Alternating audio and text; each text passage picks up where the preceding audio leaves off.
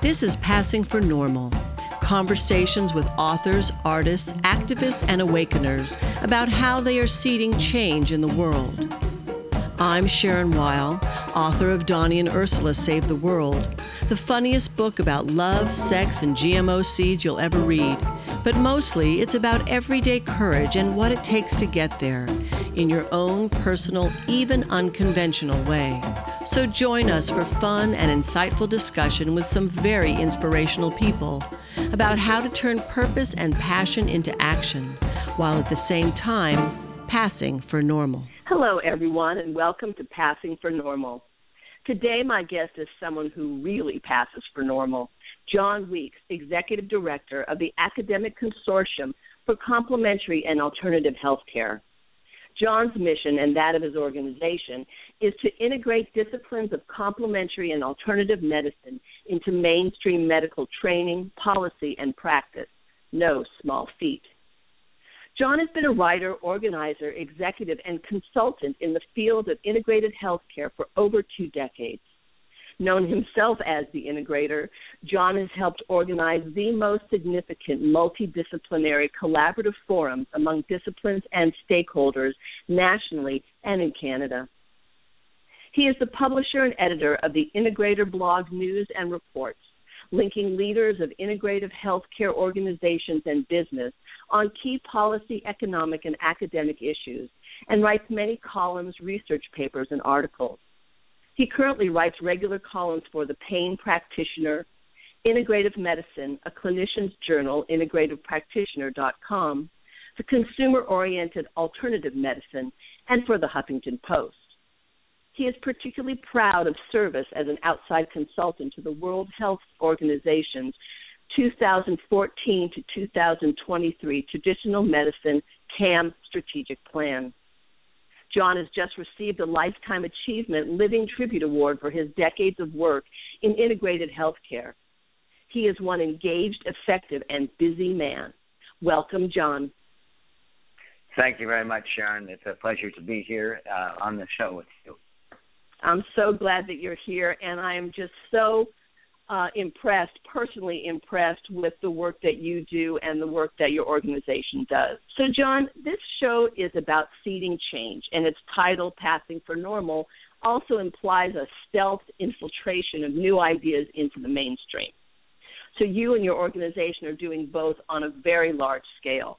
Can you tell us what the mission of the Academic Consortium for Complementary and Alternative Healthcare is and what you're all sure. about? Sure. Um, I, I would say to start with what I'm all about, I think cuts into truly the base of what we are all about with the consortium. I, I got involved, it's actually now three decades ago, uh, not frankly out of a commitment to alternative or complementary medicine, but it was, I was offered the opportunity to look at a job in this field and what I found while interviewing for it with the people at what was then the John Bastyr College of Naturopathic Medicine in Seattle, this was 1983, was a value set that was very, very close to my own that I mm-hmm. had been practicing in as a journalist and in community organizing. They were talking about the importance of re- of respecting both halves of the brain, both the intuitive and the rationale, trying to figure out how to create medical education that that respected both the the the, the hard to quantify aspects of the provider patient relationship and that was very interested in where the evidence that we've found through research sits that was deeply embedded in all of the ologies but also um, uh, respects that the patient individuality and the individuality of the practitioner need to be shaping the the intervention. In, embedded also was this idea that you're in service to the healing process, so there's a kind of stewardship and relationship to nature. That's particularly true in, in naturopathic medicine. Um, uh, I I actually saw the set of values that these people were trying to bring forward in a field of healthcare and thought, huh, what would it be like if all of our doctors, nurses, practitioners were in service to these values, what kind of influence would that have on our culture if we allow ourselves to realize that these are are in fact our medicine people and the way we are taught by by and with them to solve our problems effectively becomes the model for what we think about when we think about problem solving anything else. So, to answer your question more directly, what we try to do at a values level is seed the, what we call the values, practices, and disciplines associated with integrative health and medicine. But it's looking at whole systems, uh, treating the whole person, mm-hmm. uh, having a health focus rather than a focus on reactivity, and being inclusive to diverse cultures, to diverse approaches, to diverse ways of thinking. So these are value sets we try to seed into uh, other dialogues. At the same time, we operate with a basic principle that uh, people's care will be better when they have access to more options. And ultimately, our bias is, is that when you can use the least invasive things first, um, uh, we're all going to be better off. That that's a fundamental principle of uh, you know primum non nocere, to above do no harm. And unfortunately, in our regular care, that tends to jump first to drugs that often have adverse effects, and then moves mm-hmm. to, yes. to cutting. Uh, we, we we miss a lot of options. So uh, miss a lot of, of options.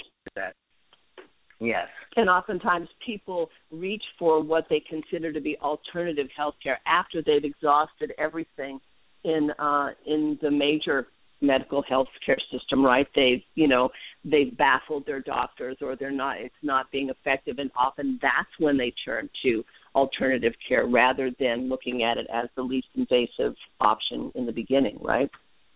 Exactly. There's a there's a there's a biblical saying that the the the first shall be last and the last shall be first, which actually captures in its way uh, what we're trying to, to do here. We we believe. I mean, it begins actually with self care and a person's own choices about what they do with their lives and uh, the kind of daily choices that are made about how they treat themselves, treat the people around them, the kind of exercise, the kind of eating um, that, that a person gets, and then you want to move to less invasive things.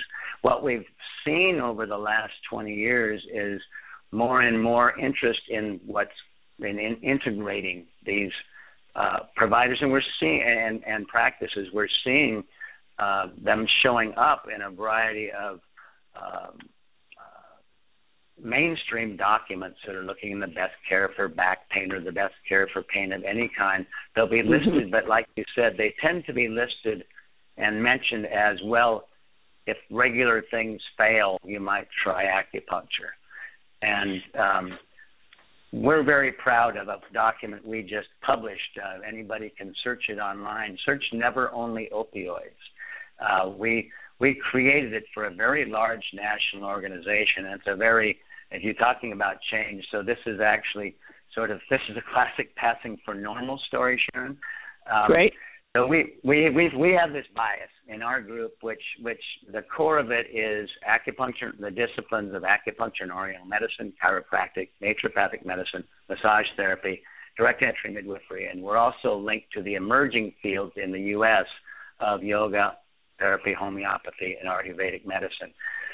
So we we share some values around this idea of bringing less invasive things forward first and we've wanted to publish on it, but wouldn't it be more useful for us to publish, but to have a brand of a group of mainstream organizations? And so, as the end result, I mean, to this point of six years of work in the in various ways in the integrative pain field, and this story itself might be a fun one to get into more deeply. We mm-hmm. were able to suggest to this organization called PAIN, that's the Pain uh, let me see if I can get Action Alliance to implement the national strategy. Um, this has 40 major national pain related organizations involved. After multiple years of involvement, we asked, well, can we create one of the poli- quarterly policy briefs on non pharmaceutical approaches? And they said yes. And mm-hmm. what we did is we wrote the thesis. It's called Never Only Opioids The Imperative for Early Use of Non Pharmacological Approaches in the approaches and practitioners in the treatment of patients with pain.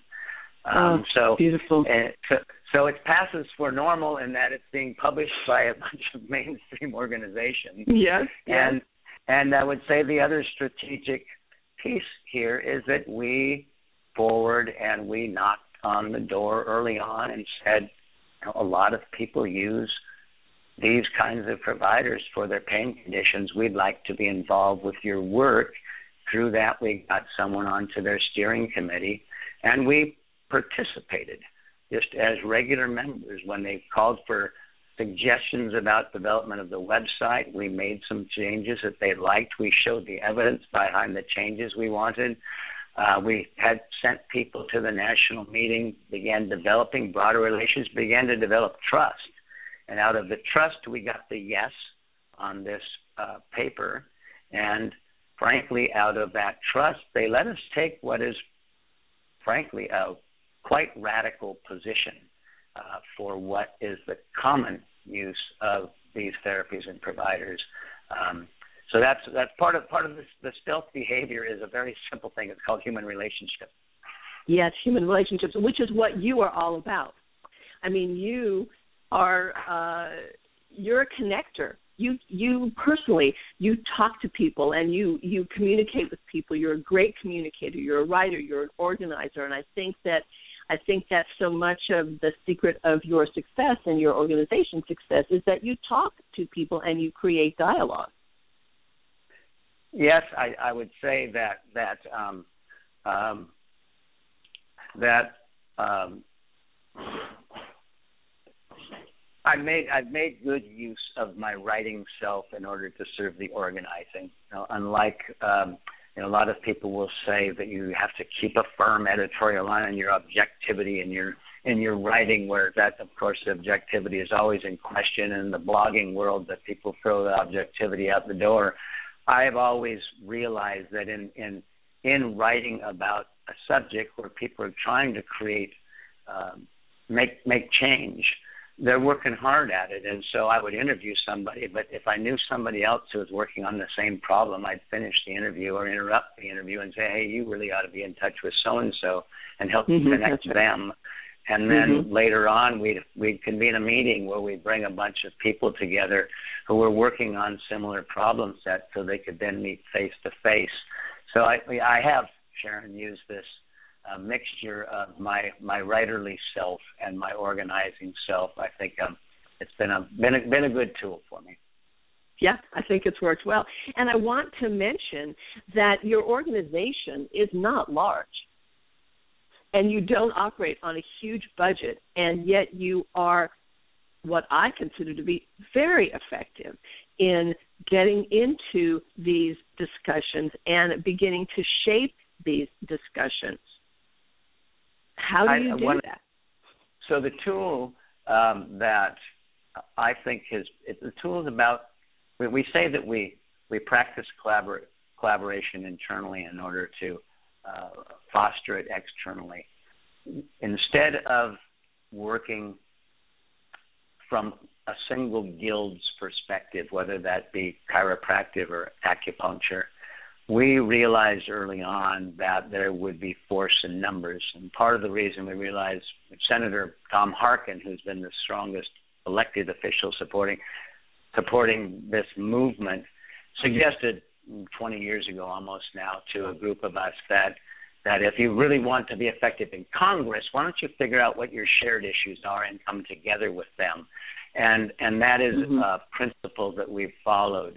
So by aggregating a a set of now 17 national organizations representing all of the councils of colleges, accrediting agencies, agencies certifying agencies uh, for these organizations. Um, we can knock on any door and not say, "Hey, we're acupuncturists, let us in," but say, you know, uh, as I our our way of doing this is we when it's very important is our board will pass a resolution charging me to call somebody up so if it's the Institute of it, it, it works because I will then bring that up. I will introduce myself as John Weeks. I'm an executive director of the Academic Consortium for Complementary and Alternative Healthcare. We are from five Department of Education recognized disciplines, and uh, together we are connected to 375,000 licensed practitioners in the country, mm-hmm. and we know that you're in, like in one case you're thinking about setting up a committee to set basically the direction for pain care research and education in the US and we think we should be at that table and mm-hmm. an honest broker will listen to that and say you're right and at the Institute of Medicine National Academies we have found truly honest brokers really fine uh, public servants uh, who will listen uh, openly and honestly and let us uh, and, and invite us in. And so that that's been a key key way that we've been able to impact is by first building our own house internally, so we kind of surprise them with with who we are when we knock on the door. Yeah, it's in a way that's sort of undeniable, right? You um you you represent so many practitioners and you're so well uh it's been so well thought out what your presentation I, I would, is. Sharon the other um i i thought about this as we were speaking just before that the interview began. Um you know the secret weapon really in so much of this is that a growing percentage of all of us are using some form of of non uh, of health care that is not typically provided in a hospital or in a doctor visit, regular doctor visit, or in the health system. And so we encounter people right and left who who actually may not be representing the ideas that we have, but they they are actually agents for the change themselves. So we'll That's knock right. on the door and, and we'll find somebody who is saying, finally at last welcome in. You know, let's see how we can manifest waiting this. For you. yeah, yeah. I mean, the, the the big turning point in this whole dialogue was in 1993, and before that, it was ugly. Uh, when I started the first decade, it was you know mm-hmm. if you mention naturopathic medicine in the media, you have to quote somebody saying they're quacks and frauds, and that was what was routine. But wow. when the report came out of David Eisenberg who happened to be at Harvard, which put the right brand on this survey. That's right. Mm-hmm. Found out that a third of adult Americans were using some form of unconventional medicine, as it was called then, and there was nearly $14 billion being spent out of pocket. At that point, not only did all of these major stakeholder groups say, huh, maybe there are customers there, maybe there are yes. Insureds, employees who would like these mm-hmm. benefits. The media began to think, oh, a bunch of our readers actually like this stuff. Maybe we should treat it differently. Politicians started to think, oh, there are voters who like this stuff. In fact, a lot of single issue voters who think this is about the most important thing in their lives. But the other thing that it did, which was uh, speak to the grassroots nature of this movement and this kind of secret weapon in all of our organizing work, is that people throughout all these stakeholder organizations felt empowered. They could sit in their mm-hmm, office mm-hmm. and look around the room and go, well, if a third are using these things, then my quiet use of acupuncture that I never mentioned to anybody is probably reflected in the practices of other people in the room here. That's and, right. and so people began to step forward, empowered by that data. And then, then as the numbers grew, I mean, today I saw in a report that 80%, a full 80% of women with breast cancer will use some form of alternatives. And so, mm-hmm, with, with frank mm-hmm. with frank conditions, the the numbers that you see from studies, it's between 45 and and 90 percent of people are are exploring non-conventional things. So, right, and so it's it's certainly about time that policy, that insurance companies, that you know that that they really be that these practices, these disciplines be accepted as what people are already doing. This is what people are already doing. the the other the other major help for us right now, and I would say in the last since the Affordable Care Act, Obamacare was passed. I, I tell people who are interested in these fields and disciplines that that if you whatever else you think about that plan, it actually empowered integrative thinking, integrative practice, and the complementary and alternative medicine fields in ways they've never have been before in federal policy, which is itself valuable to have for the first time kind of workforce thinking, thinking about this, some of the delivery thinking in medical homes.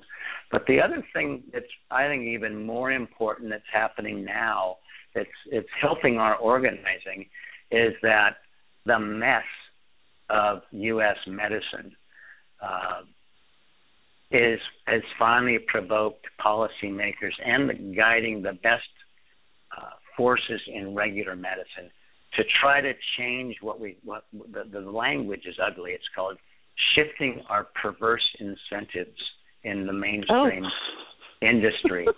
And and let me explain this to you because it's simple thing is you if if if the way your business model works is that you get you you want to do more because you get paid more. That's fee for service medicine, as it's called.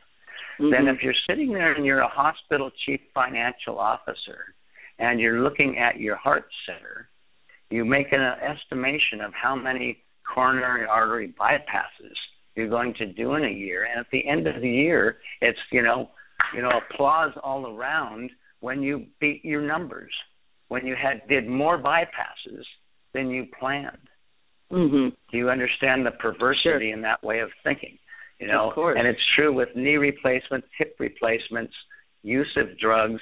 All of it is incentivized in that system, in that way of working, uh, towards uh, what we say is is the very best human being in that system is somebody who's not quite dead. because yeah, they're hooked right. up to the most machines, the most drugs, and in the need yes. of the most surgeries. There is a wonderful movement afoot with some very fine people in regular medicine to move that industry towards what's called a values based system. And the very best are actually seeing out further and really realizing we need to move the whole thing towards a focus not on disease management, but on creating health in the populations that are served.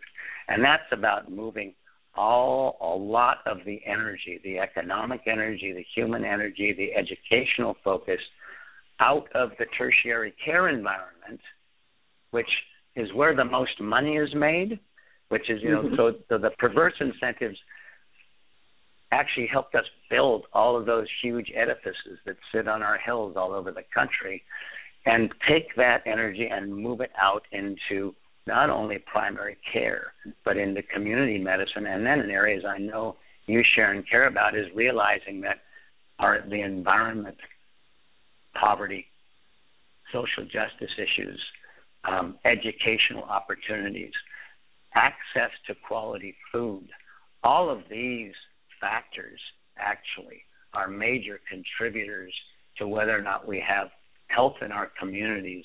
They're much bigger contributors than clinical medicine itself. The the funny, uh, and this is a this is really where we need to be going with this work.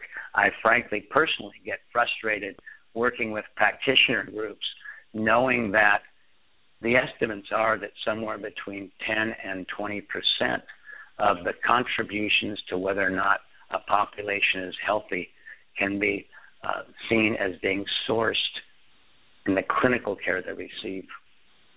The other factors are responsible for the other 80 to 90 percent. And what's wonderful yes. that's beginning to happen is that their their major leaders, Donald Berwick, who is head of the Center for Medicare and Medicaid Service, is pushing this move towards salutogenesis, that we actually are looking at health and creation of health as our as our um, uh, our goal. And so, the, the extent that we, again, going back to how we kind of stealth organize, is we're always looking for what are the bridge abutments in regular and mainstream thinking that are yes. linked to our own value set. And as I began here describing these disciplines, and one of our core focal areas is that we need to focus on health outcomes rather than managing disease. And here we are now, 30 years later for me, finally seeing resonance with that thinking inside of a lot of regular medicine. So, knocking on the door and walking through the door, we not only are finding people who are more likely to have grown up with using non conventional care, mm-hmm. people who are using it now, but they're also living in cultures that are beginning to say out loud what we need to be doing is creating health. That's where we need to be. And at that point, where we have much more access. Yes. Yes, and I'm my. If you were to see me, my head is nodding up and down, going yes, yes, yes, yes, yes. And um, and your consortium is really leading the way in, uh, as you say, in a very grassroots way, looking for the doors that can open and walking through them and walking through them.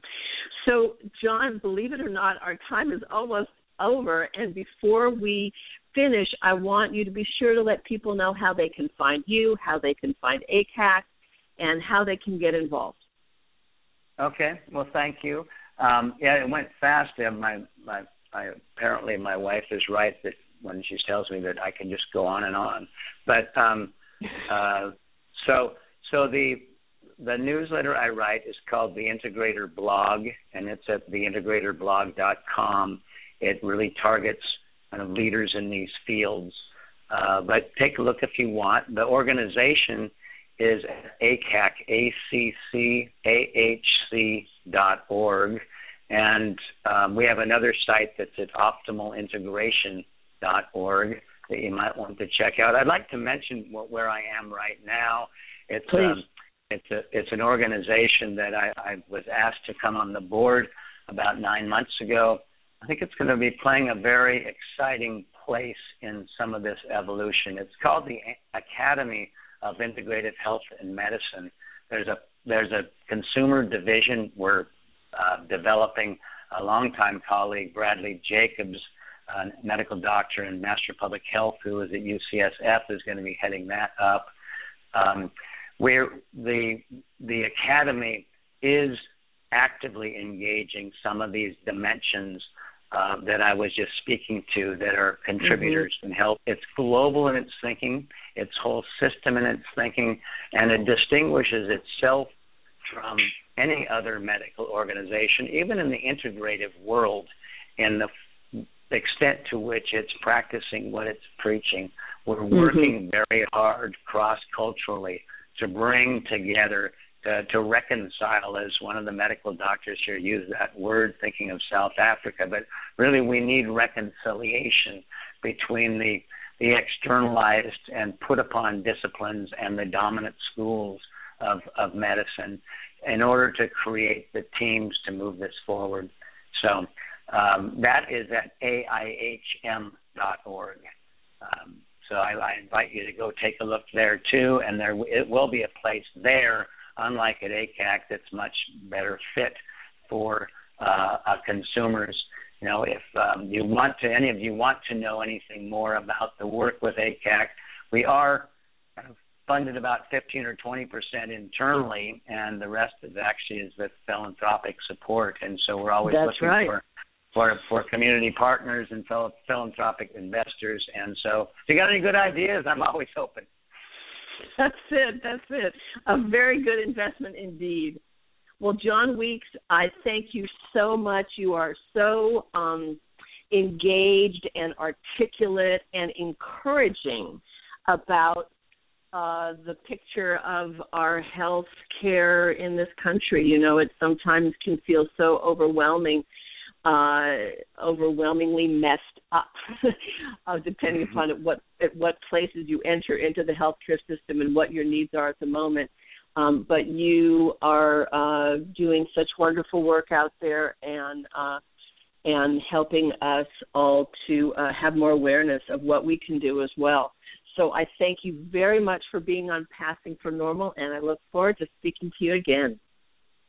Thank you, Sharon. It's been a pleasure being here. You know, I've shared with you before that my motto comes from Václav Havel, who says that hope is not the same thing as optimism. You know, um, hope is not doing something because you believe good will necessarily come of it. Because in this world, working with the medical system as it is. It's hard to be hopeful a lot of the time. But he says hope actually is doing something because you know it's the right thing to do. And what I take from that is that hope is hope is actually a verb and and that when we're engaged in seeking to make change, then we can have hope that change is possible. It's when we let go of engagement that pessimism is likely to drop in on us. So thanks, Sharon. Oh, thank you so much, John. Bye. Okay. Okay, this has been Passing for Normal conversations about seeding change in the world. To find out more about author Sharon Weil, go to passingfornormal.com. That's passing numeral 4 normal.com. Her novel, Donnie and Ursula Save the World, the funniest book about love, sex, and GMOs you'll ever read, is available in paperback, Kindle, and now as an audiobook wherever good books are sold and at donnieandursula.com. So go out and do something brave today. M. Earth and I thank you.